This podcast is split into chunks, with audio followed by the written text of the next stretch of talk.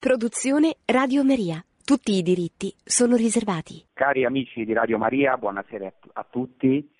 Oggi proseguiamo seguendo un po' la cronologia dei Vangeli. Siamo nel ministero pubblico di Gesù Cristo e tratteremo il capitolo 10 del Vangelo di Giovanni, benché vi sia incertezza sulla cronologia, questo già l'ho detto in altre puntate. Comunque abbiamo dedicato varie puntate eh, scorse a Giovanni dal capitolo 7 al capitolo 9 sullo sfondo della festa ebraica di Sukkot, la festa delle tende o la festa delle capanne e oggi ci dedichiamo a Giovanni 10 che è eh, praticamente una catechesi, un discorso di Gesù Cristo sul buon pastore. Ora dobbiamo capire una cosa, e lo ripeto anche oggi, è impossibile comprendere a fondo i Vangeli senza considerare o approfondire certamente lo sfondo greco, ma anche il sottofondo ebraico e le, la cornice delle feste ebraiche. E spesso questo capitolo decimo è come scollegato dalla cornice sua che è invece la festa di Sukkot, la festa delle tende e tante volte questa cornice festiva ebraica è trascurata e invece vedremo oggi, cercherò che proprio sullo sfondo ebraico questo Vangelo diciamo, si illumina maggiormente. Bisogna capire che spesso gli evangelisti non spiegano fino a fondo o, o, o, quasi non si soffermano, diciamo, sulle feste ebraiche o sulla liturgia ebraica. Perché? Eh, perché i primi autori del Vangelo erano tutti ebrei, e, e, anche se i Vangeli erano rivolti anche già dall'inizio a un, un, uditorio che proveniva dal paganesimo, però non si soffermano a spiegare ciò che era, diciamo così, di dominio pubblico oppure anche lasciato alla tradizione orale o comunque per gli ebrei ehm, qualcosa che vivevano quotidianamente, è come se a un cattolico dovessimo spiegare che cos'è la messa, che cos'è il rosario, che cos'è il Natale, per esempio. Ecco anche se oggi ovviamente abbiamo bisogno di una iniziazione, una formazione alla fede, perché tanti dei nostri cristiani purtroppo non l'hanno ricevuta, ma diciamo in condizioni normali è così, in un ambiente religioso ebraico tutti sanno che cos'è la festa delle tende, cosa si vive, quali sono gli usi anche ecco, più eh, eh quotidiani o più comuni e, le tradizioni ricchissime tra l'altro di questa festa di Sukkot, della festa delle tende. Abbiamo detto l'altra volta che in Giovanni 9, che è la guarigione del cieco nato, siamo nel giorno solenne di Sukkot, perché siamo nello stesso giorno eh, oppure nel giorno dopo, questo è discusso, chi vuole ti può ascoltare la, la, la, la puntata sul cieco nato, su Giovanni 9, comunque siamo nel giorno solenne di Sukkot o nel settimo o nell'ottavo giorno, nel giorno solenne, l'ultimo giorno. Questo capitolo decimo del Vangelo di Giovanni, capitolo sul buon pastore, è quindi strettamente legato al precedente sul cieco nato, come dimostrano i primi versetti di questo capitolo e gli ultimi. Se noi andiamo alla fine del racconto del cieco nato, che ho, um, ho commentato in una delle ultime puntate, è chiarissimo che Gesù Cristo sta parlando ai, agli ebrei, ai farisei e certamente è lì presente anche il cieco nato. E qui continua il discorso all'inizio di questo capitolo. E, e quindi diciamo che mh, non va scollegato questo capitolo di Giovanni 10 da ciò che precede, ma anzi c'è uno stretto nesso con ciò che precede e eh, questo capitolo è il culmine di Giovanni 7-9 ed è quindi il culmine della festa delle tende, della festa di Sukkot, questa prima parte del capitolo decimo dedicato al discorso sul buon pastore. Ecco, dobbiamo capire una cosa, qui lo dico tra parentesi per chi non lo sa, la divisione in capitoli, la divisione in versetti è avvenuta ovviamente, non, non c'era al tempo di Cristo, né eh, c'era quando sono stati eh, scritti i Vangeli, né dopo quando sono stati copiati nei primi, nei primi manoscritti. È stata poi un'inserzione posteriore inserire capitoli e versetti nella Bibbia perché aiutava notevolmente la citazione. Perché dico questo? Perché questo capitolo decimo, eh, così com'è, oggi noi abbiamo il numero 10, anche un titolo normalmente in rosso, in altro, un altro carattere. Nella Bibbia, non sono canonici, non fanno parte della parola di Dio originale, e c'è un rischio che perdiamo spesso la continuità, pensiamo che è un capitolo a parte, così come diciamo nei libri moderni, mentre invece di fatto negli antichi manoscritti è tutto continuo. Infatti, e qui comincio già a proclamare il Vangelo, ora vedremo, questo capitolo 10 comincia con un'espressione in verità, in verità io vi dico, in greco amen, amen, lego yumin, quindi amen, amen, è molto più che in verità, l'ho commentato in altre occasioni, amen, amen, io vi dico, questa è un'espressione tipica in Giovanni, solamente in Giovanni Gesù dice, ripete due volte amen, amen, amen, io vi dico, e quando usa questa espressione anzitutto c'è un legame con ciò che precede, cioè eh, Gesù Cristo trae una conclusione, secondo fa una confessione solenne, una rivelazione di grande importanza che, ripeto, è legato con ciò che precede, introduce una, amen, amen, io vi dico, introduce una confessione solenne o una rivelazione importantissima di Gesù Cristo. Allora cominciamo innanzitutto a leggere al capitolo decimo, il primo versetto, in verità, in verità io vi dico, chi non entra nel recinto delle pecore dalla porta, ma vi sale dalla, da un'altra parte, è un ladro e un brigante. Chi invece entra dalla porta è pastore delle pecore. Ecco, ho già detto che siamo come ambientazione nella festa di Sukkot, delle tende, nel giorno solenne, e siamo appena fuori del Tempio, forse nei pressi di una delle porte di Gerusalemme, forse anche la porta delle pecore, vedremo perché. Non sappiamo, ma certamente siamo fuori del Tempio perché? Perché poco prima eh, si dice nel capitolo 9 che eh, dopo il diverbio con il cieco nato, i farisei, gli ebrei cacciano questo cieco nato guarito eh, dal Tempio, lo cacciano fuori, si insiste su questo cacciare fuori e si dice eh, nel, nel 9.35 Gesù seppe che l'avevano cacciato fuori e avendolo trovato gli disse tu credi nel figlio dell'uomo e ovviamente il seconato fa una professione di fede che abbiamo, oh, confess- che abbiamo, oh, di cui abbiamo parlato l'altra volta. Quindi ecco, si insiste su questo cacciare fuori e Gesù Cristo trova, trova questo cieco nato, guarito, cacciato fuori, lo trova come una pecora perduta, cacciata fuori dall'ovile.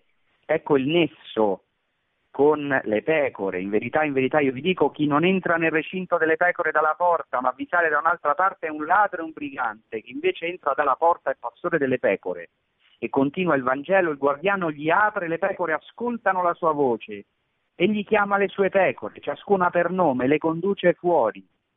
Quando ha spinto fuori tutte le sue pecore, cammina davanti a esse, le pecore lo seguono perché conoscono la sua voce. Un estraneo invece non lo seguiranno, ma fuggiranno via da lui perché non conoscono la voce degli estranei. Gesù disse loro questa similitudine, ma essi non capirono di che cosa parlava loro. Ecco, a chi sta parlando oh, Gesù Cristo? Sta parlando, si sa ancora un pochino prima, eh, al capitolo 9, al versetto 40, alcuni dei farisei che erano con lui. Non sappiamo se erano suoi discepoli o comunque stavano con lui, lo seguivano oppure in quel momento erano con lui, questo non è chiaro dal testo. Quindi Gesù Cristo sta parlando ai farisei, ha davanti il cieco nato che poco prima ha fatto la confessione di fede e fa questa catechesi siamo quindi fuori del Tempio, quindi siamo ancora nel discorso di Gesù ai farisei in cui è presente anche presumibilmente il cieco nato. E questo è anche un tipico procedimento di Giovanni, o è tipico dello stile di Giovanni. Spesso in Giovanni gli interlocutori di Gesù spariscono, è come se sparissero dalla scena e rimane, diciamo così, sul palcoscenico, in scena solamente Gesù Cristo, maestoso, che catechizza e comincia con queste parole che abbiamo ascoltato, in verità, in verità vi dico, e pronuncia queste parole che abbiamo proclamato come risposta al fatto che i farisei avevano cacciato il cieco nato guarito fuori dal Tempio. Si dice 9.35 exebalon auton exo. Lo cacciarono fuori, si insiste due volte in greco su questo lo cacciarono fuori, lui fuori sarebbe come dire, due volte si usa la preposizione ex e poi si usa exo, cioè una volta ex e poi exo, cioè lo cacciarono fuori, proprio lo buttarono fuori. In questa situazione Gesù Cristo parla della porta, della porta, dice chi non entra nel recinto delle pecore dalla porta. Qui è molto interessante. Innanzitutto si parlerà poco dopo anche della porta delle pecore. Infatti al versetto 7 Gesù disse, si dice così, Gesù disse loro di nuovo, in verità, in verità io vi dico, si ripete, amen, amen, lego yumin, cioè amen, amen, io vi dico, io sono la porta delle pecore. Questo è molto interessante. Cioè Gesù non solo dice di essere la porta, non solo parla della porta dell'ovile, ma parla della porta delle pecore. E vedremo tra poco che questo è molto probabilmente un riferimento al Tempio, perché eh, sappiamo che a Gerusalemme, almeno al tempo di Ezra e Nemia, probabilmente anche al tempo di Gesù, anzi sicuramente perché eh, ne, parla, ne parla anche Giovanni al capitolo 5, c'era una porta delle pecore. Ecco, vedremo tra poco. Inoltre si eh, nomina questo cortile, qui è tradotto in italiano recinto, chi non entra nel recinto delle pecore, però se noi lo sentiamo in italiano pensiamo semplicemente a un pastore, a un recinto di un gregge, ma in realtà questa parola è molto più evocativa perché in greco è aulè. Aulè in greco ha un doppio senso, significa il recinto, il cortile normalmente di una casa, non indica tanto il, il, il recinto uh, di, di, di, di, un ovile, cioè non indica tanto un ovile, l'ovile delle pecore, ma quanto il cortile di una casa oppure la maggioranza delle volte in cui è usato questo termine nella 70, nella versione greca dell'Antico Testamento, indica l'atrio del Tempio, cioè qui abbiamo dei riferimenti al Tempio. E quindi c'è un doppio senso, in aramaico si dice tartei mashma, è un procedimento anche rabbinico, cioè eh, Gesù fa un doppio senso e per questo dice che Gesù disse questa cosa in similitudine, Gesù disse loro questa similitudine, in greco paroinia, che in ebraico traduce mashal e questo è molto interessante. In ebraico mashal non vuol dire solo similitudine, vuol dire molte cose.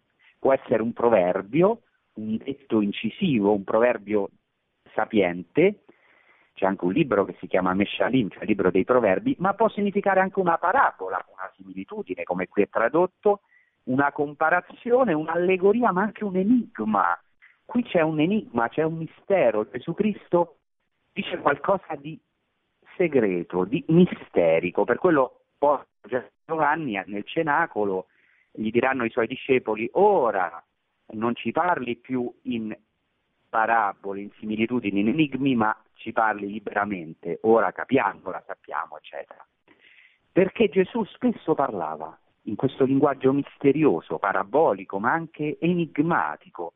E infatti Gesù Cristo fa riferimento certamente all'ovile delle pecore e al pastore, ma fa riferimento anche al Tempio. Questo si capisce anche quando, si, quando Gesù dice che chi non entra nel recinto delle pecore dalla porta, quindi nel, potremmo anche tradurre nell'atrio, atrio del Tempio, nell'atrio delle pecore dalla porta, ma vi sale da un'altra parte, certamente questo è un riferimento ai ladri e briganti che scavalcano il recinto, ma anche un'allusione al Tempio di nuovo, perché si saliva al Tempio. Quando si dice che si andava al Tempio in, in, in ebraico, anche in greco, non si dice che si va al Tempio, ma si sale Gerusalemme, il monte alto, è, ecco, è, è, il vertice della terra, il Tempio è il monte Sion, il vertice della terra. Inoltre in questi versetti si fa riferimento ai ladri e ai briganti, a quelli che salgono da un'altra parte, cioè che non entrano per la porta, certo la porta dell'ovile, ma anche la porta del Tempio. E qui c'è un'allusione certamente agli stessi farisei, che eh, sono ladri e briganti o forse anche mercenari a cui non importa delle pecore, quindi imp- a cui non importa questo cieco nato che è guarito, ma importa piuttosto condannare Gesù e attraverso Gesù anche lo stesso cieco nato, come abbiamo visto l'altra volta, ma qui c'è anche certamente un riferimento ai falsi messia che si proponevano come messia più o meno esplicitamente ai tempi di Cristo. Noi abbiamo dedicato alcune, qualche puntata agli zeloti. Gli zeloti erano chiamati proprio briganti.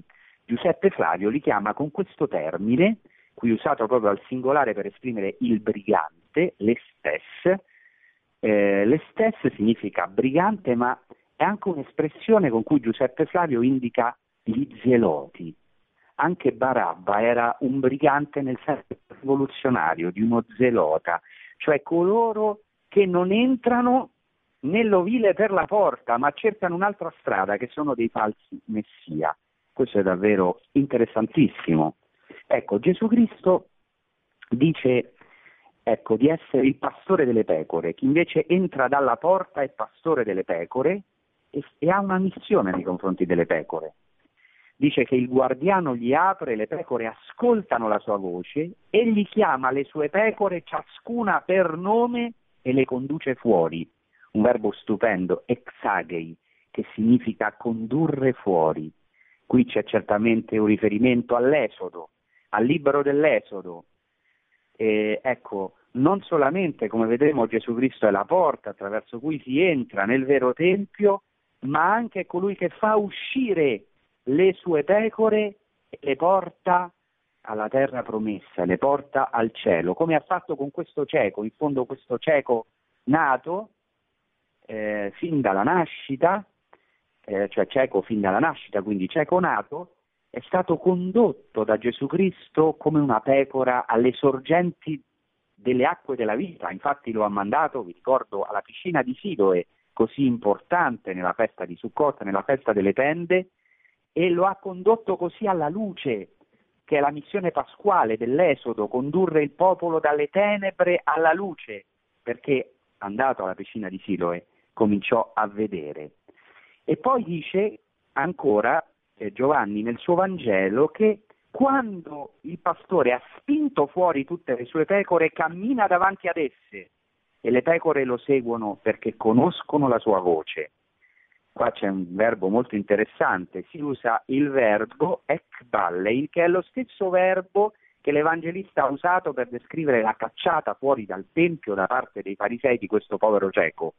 E dice che il pastore fa la stessa opera, caccia fuori, ma non per il male, non ecco, per distruggere o perché non gli interessa delle pecore, ma per condurlo, per marciare davanti a esso, qua c'è una certa ironia giovannea, anche il pastore spinge fuori le pecore, ma le spinge fuori per portarle ai pascoli, alle sorgenti d'acqua e ai pascoli della vita eterna.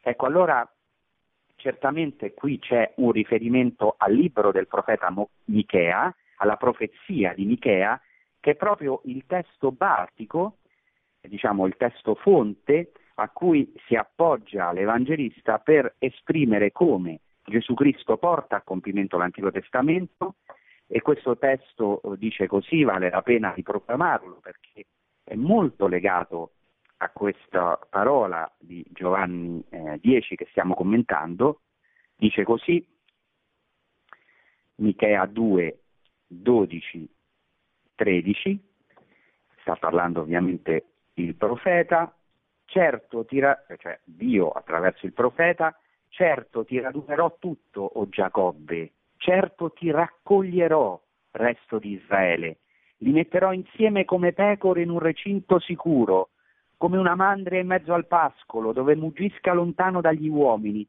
Chi ha aperto la breccia li precederà, forzeranno e varcheranno la porta e usciranno per essa. Marcerà il loro re innanzi a loro e il Signore sarà alla loro testa. Ecco, facciamo un momento di pausa anche per meditare questa parola meravigliosa del profeta, anche per meditare la bellezza di questo pastore. Attenzione, poi lo dirò, che in, realtà in greco non si dice il buon pastore, ma il pastore quello bello, che anche vuol dire buono in greco, ma ecco, meditiamo la bellezza di questo pastore che ci raduna, che ci fa uscire fuori, che apre una breccia nelle nostre morti e in modo che forziamo e varchiamo la porta che non possiamo varcare, la porta dell'eternità, la porta della vita eterna e possiamo uscire in questo esodo da noi stessi, della nostra chiusura. Lockdown vuol dire proprio questo, chiusura a, alla libertà, alla, alla vera libertà, che è la libertà interiore. Ma per fare questo abbiamo bisogno di un re, come dice il profeta Michea, che marci alla nostra testa, che cammini davanti a noi. Per questo Gesù Cristo dice, dopo la mia resurrezione io vi precederò in Galilea, camminerò davanti a voi come un pastore che apre il cammino alle loro pecore stanche, finite e assetate, per guidarle ai pascoli e alle acque della vita eterna. Facciamo un momento di pausa.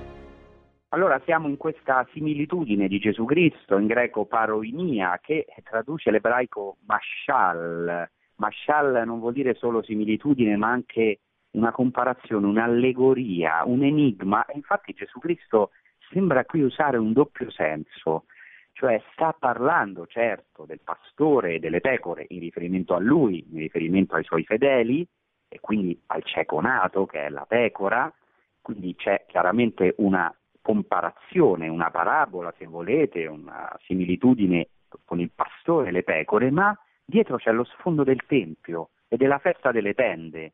E adesso capirete perché. Innanzitutto Gesù Cristo dice al versetto 7, così eh, dice il versetto 7, eh, dichiara il Vangelo di Giovanni, allora Gesù disse loro di nuovo, in verità, in verità io vi dico, io sono la porta delle pecore. Amen amen in greco, che viene dall'ebraico però, amen, cioè questo è certo, è sicuro, è degno di fede, questo significa amen, è legato alla parola fede, emunà in ebraico è fede, quindi è degno di fede, certo, certamente, senza dubbio io vi dico, in verità, in verità io vi dico, io sono la porta delle pecore. Chiaramente Gesù qui fa riferimento al fatto, alla porta dell'ovile, ma è un po' strano che la chiami porta delle pecore, è la porta dell'ovile, non è che sia la porta delle pecore. Perché usa questa espressione? Eh, nell'Antico Testamento questo, questa espressione, la porta delle pecore, è usata nel libro di Neemia, in Neemia 3. È molto interessante perché quando il popolo ritorna dall'esilio, grazie ai re persiani, ecco i libri di Esra e Nemia che raccontano questa storia travagliata, ma anche meravigliosa, miracolosa del popolo che ritorna dopo l'oscurità dell'esilio, che viene radunato, attenzione non tutto perché solo due tribù ritornano, dieci tribù di Israele sono perse, ancora oggi sono disperse, per questo si aspetta che il, cosa si aspetta dal Messia? Il Messia deve radunare le tribù disperse del popolo di Israele, tanto che pregano gli ebrei, nella loro preghiera più importante la Amidah, una preghiera che si chiama Kibbutz Galuyot, che significa la riunione de, de, degli esili, cioè dei dispersi nell'esilio, la riunione degli esili, deve radunare i dispersi di Israele, le tribù di Israele e deve ricostruire il Tempio, quello che abbiamo nell'Apocalisse. Nell'Apocalisse 7 ci sono i 144.000 che sono un simbolo, cioè i salvati dalle dodici tribù di Israele, 12.000 da ogni tribù, poi il popolo immenso che nessuno poteva contare da ogni tribù, lingua, popolo e nazione che siamo noi, diciamo, sono i cristiani che provengono dai gentili, cioè dal, dal paganesimo che non sono di origine ebraica, e poi qual è il culmine di tutto il libro dell'Apocalisse? La nuova Gerusalemme, la ricostruzione di Gerusalemme e del Tempio, solo che ora il Tempio è l'agnello, e le dodici porte sono i dodici apostoli, qua c'è tutta una simbologia, il Tempio è qualcosa che percorre tutta la scrittura, l'idea del, della tenda e del Tempio, per questo è legata alla festa delle tende, la festa di Sukkot, in cui si celebrava non solo il passaggio del popolo di Israele nel deserto, il loro abitare nelle tende, ma anche il fatto miracoloso che Dio aveva abitato, dimorato la sua Shekinah, che significa la sua presenza, la sua dimora, eh, era discesa nel deserto, Dio si era fatto itinerante, nomade con il popolo, aveva abitato in una tenda, poi questa tenda diventerà il Tempio, il Tempio è la tenda, è la tenda di Dio. Per questo quando poi San Paolo dice che voi siete il Tempio dello Spirito Santo, non solo riferito alla Chiesa ma anche al corpo del cristiano, cioè al cristiano in tutta la sua concretezza, è qualcosa di immenso. Ecco, ma non voglio andare troppo lontano, voglio ritornare a questa porta delle pecore. La porta delle pecore perché è importante in Nemia 3? Perché quando tornano e ricostruiscono le mura di Gerusalemme, da dove cominciano? Dalla porta delle pecore, che è ricostruita dai sacerdoti. Comincia la ricostruzione di Gerusalemme dopo il dramma dell'esilio proprio dalla porta delle pecore. La porta, ecco Gesù dice io sono la porta delle pecore e poco dopo dirà io sono la porta qui c'è tutta la simbologia della porta, potremmo fare non una trasmissione ma 150 su queste, però ricordo solo questo, che in Genesi 28, quando Giacobbe ha quel sogno meraviglioso e trova una pietra come cuscino, poi nella tradizione ebraica questa pietra diventerà la Even Shetia, cioè la pietra di fondazione del Tempio, perché quel luogo si chiama Bethel, che in ebraico Bethel significa casa di Dio, cioè Tempio, il Tempio di Dio, in quel momento lui avrà una, un sogno che è una rivelazione, si squarcia il cielo, vede un sullam, come si dice in ebraico, nel testo ebraico, che non si sa se è una scala o un'autostrada, una strada, un ponte, non si capisce bene, ma ciò che è certo vede gli angeli salire e scendere su questa scala e dice quanto è terribile questo luogo. Questa è veramente la casa di Dio, Bethel, questa è veramente la porta del cielo, Shar Hashamaim. E questo testo è ripreso nel Vangelo di Giovanni. Gesù Cristo lo applica a sé quando dice nel capitolo 2 a Natanaele, vedrai cose maggiori di queste. Vedrete i cieli aperti e gli angeli di Dio salire e scendere sul figlio dell'uomo, cioè il figlio dell'uomo, cioè Gesù Cristo stesso, è questo sull'amma, è questa scala, è questa autostrada verso il cielo è la porta del cielo. Ecco perché Gesù dice io sono la porta delle pecore, attraverso di me si entra nel cielo, nella vita, nel vero tempio e si esce alla vita vera.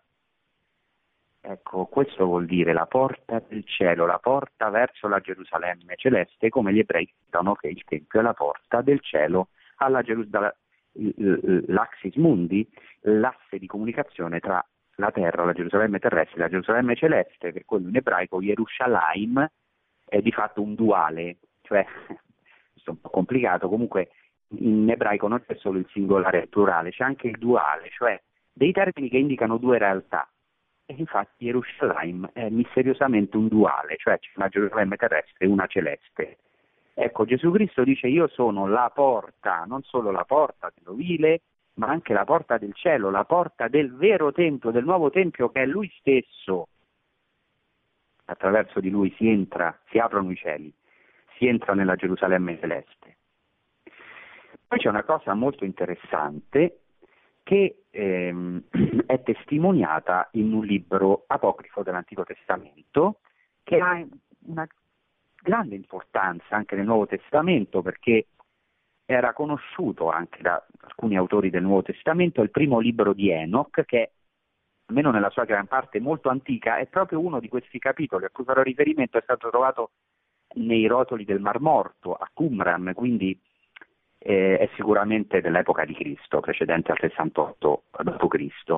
Qui c'è un, un, libro che viene chiamato ecco, il libro dei sogni, diciamo, dove c'è una, una specie di parabola. Il popolo è paragonato a un gregge di pecore accecate. Attenzione, questo libro di Enoch è stato scritto dal secondo e primo secolo Cristo, eh? quindi era conosciuto al tempo di Cristo. Quindi si paragona il popolo a un gregge di pecore accecate, ricordatevi del cieco nato, guarito, che recuperano la vista per opera del Signore. Il Signore le disseta cioè gli dà acqua e luce, che sono i due doni fondamentali della festa delle tende, della festa di Sukkot. Ne ho parlato, non mi posso soffermare, in altre trasmissioni. Per me alcune volte è difficile perché è tutto relazionato, tutto legato, ma chi mi ascolta forse riuscirà a fare anche molti di questi collegamenti. C'è tutta la storia della salvezza quindi descritta nei termini di queste pecore, che sono Israele, rappresentano Israele, di questo gregge, che sono minacciate da belve feroci, tra cui anche dei lupi, e il Signore caccia i lupi e li acceca. Interessante perché poco prima di questo Vangelo Gesù dice ai farisei, se foste ciechi non avreste alcun peccato, ma siccome dite noi vediamo il vostro peccato rimane. Cioè praticamente che fa Gesù Cristo? Inverte le sorti, il cieco comincia a vedere, quelli che invece che pensavano di vedere bene, ma giudicavano, in realtà sono i veri ciechi, che sono i farisei. Non sono solo questi gli ebrei farisei cattivi, siamo anche noi, eh? Tante volte siamo accecati dal giudizio e crediamo di vedere ma non vediamo. Ecco, il Signore caccia i lupi e li acceca mentre dà la vista alle sue pecore elette e che fa poi il Signore in prima Enoch al capitolo 90 raduna il gregge nel tempio, cioè il raduno di questo gregge guarito finalmente messo al sicuro nell'ovile, nel cortile del tempio. Ecco, in questo contesto Gesù Cristo dice, e qui leggo ancora questo passo, allora Gesù disse loro di nuovo, in verità, in verità io vi dico, io sono la porta delle pecore. Tutti coloro che sono venuti prima di me sono ladri e briganti, ma le pecore non li hanno ascoltati. Io sono la porta. Se uno entra attraverso di me sarà salvato, entrerà e uscirà e troverà pascolo. Il ladro non viene se non per rubare, uccidere e distruggere. Io sono venuto perché abbiano la vita e l'abbiano in abbondanza. E questo lo sperimentiamo. Ecco, anch'io l'ho sperimentato Gesù Cristo non è venuto a rubarci nulla, non è venuto a distruggere niente della nostra vita, di ciò che ci piace nella vita, ma è venuto solo per una cosa, perché avessimo la vita e l'avessimo in abbondanza, in sovrabbondanza. E continua Gesù Cristo dicendo, io sono il buon pastore, il buon pastore dà la propria vita per le pecore il mercenario che non è pastore, al quale le pecore non appartengono, vede venire il lupo, abbandona le pecore e fugge, il lupo le rapisce, le disperde, perché è un mercenario e non gli importa delle pecore. Io sono il buon pastore, conoscono le mie pecore, le mie pecore conoscono me, così come il Padre conosce me, io conosco il Padre, do la mia vita per le pecore. E ho altre pecore che non provengono da questo recinto ecco riferimento al Tempio, al popolo di Israele, anche quelle io devo guidare, quindi si fa riferimento ai pagani che non potevano entrare nel recinto più interno del Tempio, Ascol- continuo, ascolteranno la mia voce e diventeranno un solo gregge e un solo pastore. Ecco, forse non faremo in tempo a commentare tutto, ma voglio fermarmi su questa espressione, io sono il buon pastore. Eh, in greco eh, amen amen lego yumin, in verità in verità io vi dico, ehm, ego eimi opoimen hokalos, io sono il pastore, letteralmente quello bello. Gesù Cristo è il pastore bello. Kalos ovviamente in greco è più che bello perché significa anche buono, traduce sin dall'inizio dell'Antico Testamento ebraico la parola buono, quando ehm, in, in Genesi 1 si dice come un ritornello che tutto quello che Dio aveva fatto era cosa molto buona, in ebraico si usa una sola parola, era tov, cioè era buono, era buono, poi alla fine dice era molto buono, tov meod, in realtà quel tov, quel buono viene tradotto in greco con kalos, era bello. Ecco, veramente qui abbiamo il pastore buono e bello, perché la sua bellezza ci attira, attira le pecore, che vanno dietro di lui, qua c'è anche ovviamente un riferimento al cantico dei cantici, attirami dietro a te, corriamo, ecco non sia che io vada dietro ad altri compagni, ma se tu non lo sai, o bella fra le donne, dove io vado a pascolare, segui, segui i sentieri del mio gregge, dice anche un riferimento al pastore. Bene, ma ora mi voglio soffermare, come ho detto dall'inizio, a innanzitutto su due cose. Primo sul riferimento alla festa delle tende, perché, e qui aggiungo un tassello o una qualcosa diciamo di nuovo, approfondisco ciò che ho già detto varie volte sulla festa delle tende, ciò che è tipico oggi, oggi nostro agli ebrei, non sappiamo se ai tempi di Gesù era così, della festa delle tende è che si accolgono gli ospiti nelle tende. Cosa sono gli ospiti? In aramaico aushpizin. Ushpizin significa in aramaico ospite, ospiti al plurale. I rabbini dicono che si usa il termine aramaico perché sono ospiti misteriosi, infatti sono ospiti spirituali, cioè ogni giorno dei sette giorni della festa, qui siamo, come abbiamo detto nel Vangelo, al settimo all'ottavo giorno, l'ebreo ospita nella sua tenda spiritualmente uno dei grandi personaggi di Israele, eh, dei grandi ecco, eh, liberatori di Israele o padri di Israele, ma attenzione, come vengono chiamati anche questi Ushpizin, in aramaico ospiti? Pastori. Sono i sette Ushpizin sacri, i sette ospiti sacri o i sette pastori. Quindi ogni ebreo deve accogliere uno di questi giorni un pastore, poi tra l'altro c'è tutta su questo anche la mistica ebraica ha, ha sviluppato molto questo perché lo lega ai sette attributi di Dio, sette attributi mistici o sette potenze mistiche, ma adesso quello che ci interessa è che qui c'è una cosa molto interessante in questo Vangelo. Quali sono questi sette ospiti? Li enumero, sono Abramo, Isacco, Giacobbe, Mosè al centro, Aronne, Giuseppe e Davide. Tutti, tutti quanti sono stati pastori, infatti, questi, questi sette, erano pastori proprio di mestiere e poi sono diventati pastori di Israele, o padri o pastori di Israele. Ora in questo giorno culminante, settimo, ottavo, c'è un nuovo pastore che è il Messia, che è Gesù Cristo. Ecco, non sappiamo se questo fatto degli ospiti esisteva già ai tempi di Gesù, ma dei sette ospiti o pastori, ma sappiamo con certezza una cosa, che c'erano le tende, si costruivano le tende, si abitava nelle tende, questo si dice chiaramente eh, nel libro di Nemia. E qui abbiamo, se noi facciamo molta attenzione al testo che abbiamo proclamato, che abbiamo commentato anche l'altra volta sul cieco nato, Qui abbiamo il cieco nato che viene cacciato fuori dal Tempio, da questa tenda di Dio, cioè non viene ospitato, viene cacciato fuori. Adesso invece abbiamo, ecco, Gesù Cristo, che è l'ospite per eccellenza, l'ospite celeste, colui che viene dal cielo e chiede accoglienza. Quanti l'hanno accolto? Ha dato il potere di diventare figli di Dio quindi è il culmine di questi ospiti, ma anche il culmine di questi pastori santi, anzi il pastore per eccellenza. Il pastore quello bello. Il cieco è cacciato fuori dal Tempio, ma Gesù Cristo lo accoglie, lo va a trovare, trovare, che è un verbo molto importante in Giovanni. Fin dall'inizio il discepolo dice, fa questo grido, Eureka, abbiamo trovato il Messia, Qui Gesù trova, accoglie e poco dopo si dice che darà l'anima, darà la vita per le pecore. E il buon pastore dà la vita, che in greco, l'anima per le pecore.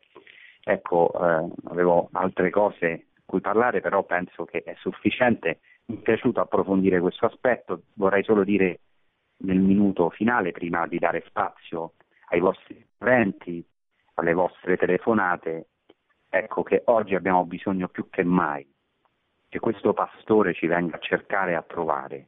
Molte volte ci sentiamo cacciati fuori, forse dalle persone concrete, cacciati fuori dal Tempio, ma Tempio significa l'unione con Dio, ci sentiamo buttati fuori dalla salvezza, fuori alla porta, in questa porta delle pecore, ma Gesù Cristo che è il buon pastore ci viene a cercare, a prendere. Pensate che c'è un testo bellissimo della letteratura rabbinica, in un midrash esodo, all'esodo, un grande midrash all'esodo in ebraico Shemot Rabba, 2 2, cioè capitolo 2, paragrafo 2, dove si dice che quando Mosè pascolava il gregge di Jetro, perse una pecora e Mosè la seguì eh, finché eh, questa pecora raggiunse una gola, incontrò uno stagno, si fermò per bere e finalmente eh, Mosè riesce a raggiungere questa pecora e gli disse alla pecora non sapevo che eri fuggita da me perché eri esausta, eri stanca e allora cosa succede? Cosa succede? Mosè lascia salire questa pecora sulle spalle e ritorna al gregge. Per questo dice il Midrash, il santo benedetto egli sia, gli disse, tu hai la compassione necessaria per guidare le pecore di carne e di sangue, per la tua vita guiderai le mie pecore. Mosè ha preso sulle spalle la pecora perduta, per questo ha, diciamo, ha meritato, tra virgolette, diciamo che ha avuto questa grazia di poter guidare il popolo di Israele nel deserto. E così molto di più fa con noi Gesù Cristo, che ci è venuto a cercare, ci prende sulle spalle e ci apre nuovi orizzonti, ci apre questo esodo, ecco, dalla nostra chiusura, dal nostro sentirci esclusi dalla salvezza, ci introduce in Lui, che è il vero Tempio, ci fa passare per la porta del cielo, che è Lui stesso. Ecco, lasciamoci trovare da questo buon pastore, lasciamoci trovare da questo pastore bello, lasciamoci attirare dalla sua bellezza. Chi solo una volta nella vita ha conosciuto la bellezza di Cristo sa cosa voglio dire o sa cosa significa la bellezza, cosa significa ecco, seguire Cristo. Noi seguiamo Cristo per attrazione, noi non possiamo seguire niente se non per attrazione. Ciò che seguiamo nella nostra vita lo seguiamo per attrazione.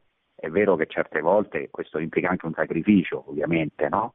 o, o nostra, certamente implica la nostra adesione, ma noi, come dice eh, Sant'Agostino, siamo eh, andiamo laddove siamo attirati, per questo il desiderio è importante, il desiderio di essere santi, dice Sant'Agostino, è già in un certo modo, per così dire, la santità o inizio della santità, essere attratti, chiediamo questa grazia al Signore, essere attratti dal buon pastore e non chiuderci nel, nel nostro lockdown, cioè nella nostra cecità, che può essere un lockdown di giudizio, di avere degli schemi predefiniti come i farisei di condanna o di sentirci, che vediamo così bene, di sentirci così veggenti, ma ecco, di stare attenti all'inganno, non sia che crediamo di vedere e invece non vediamo.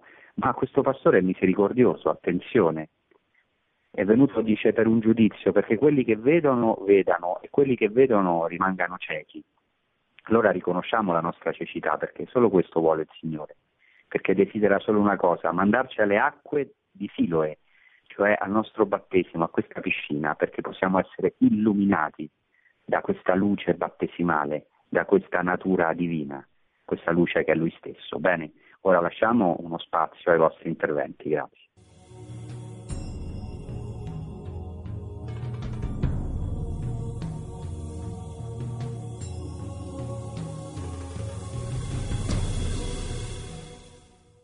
Sì, pronto, Senta, buonasera. Io sono prego. Riccardo, chiamo da Roma.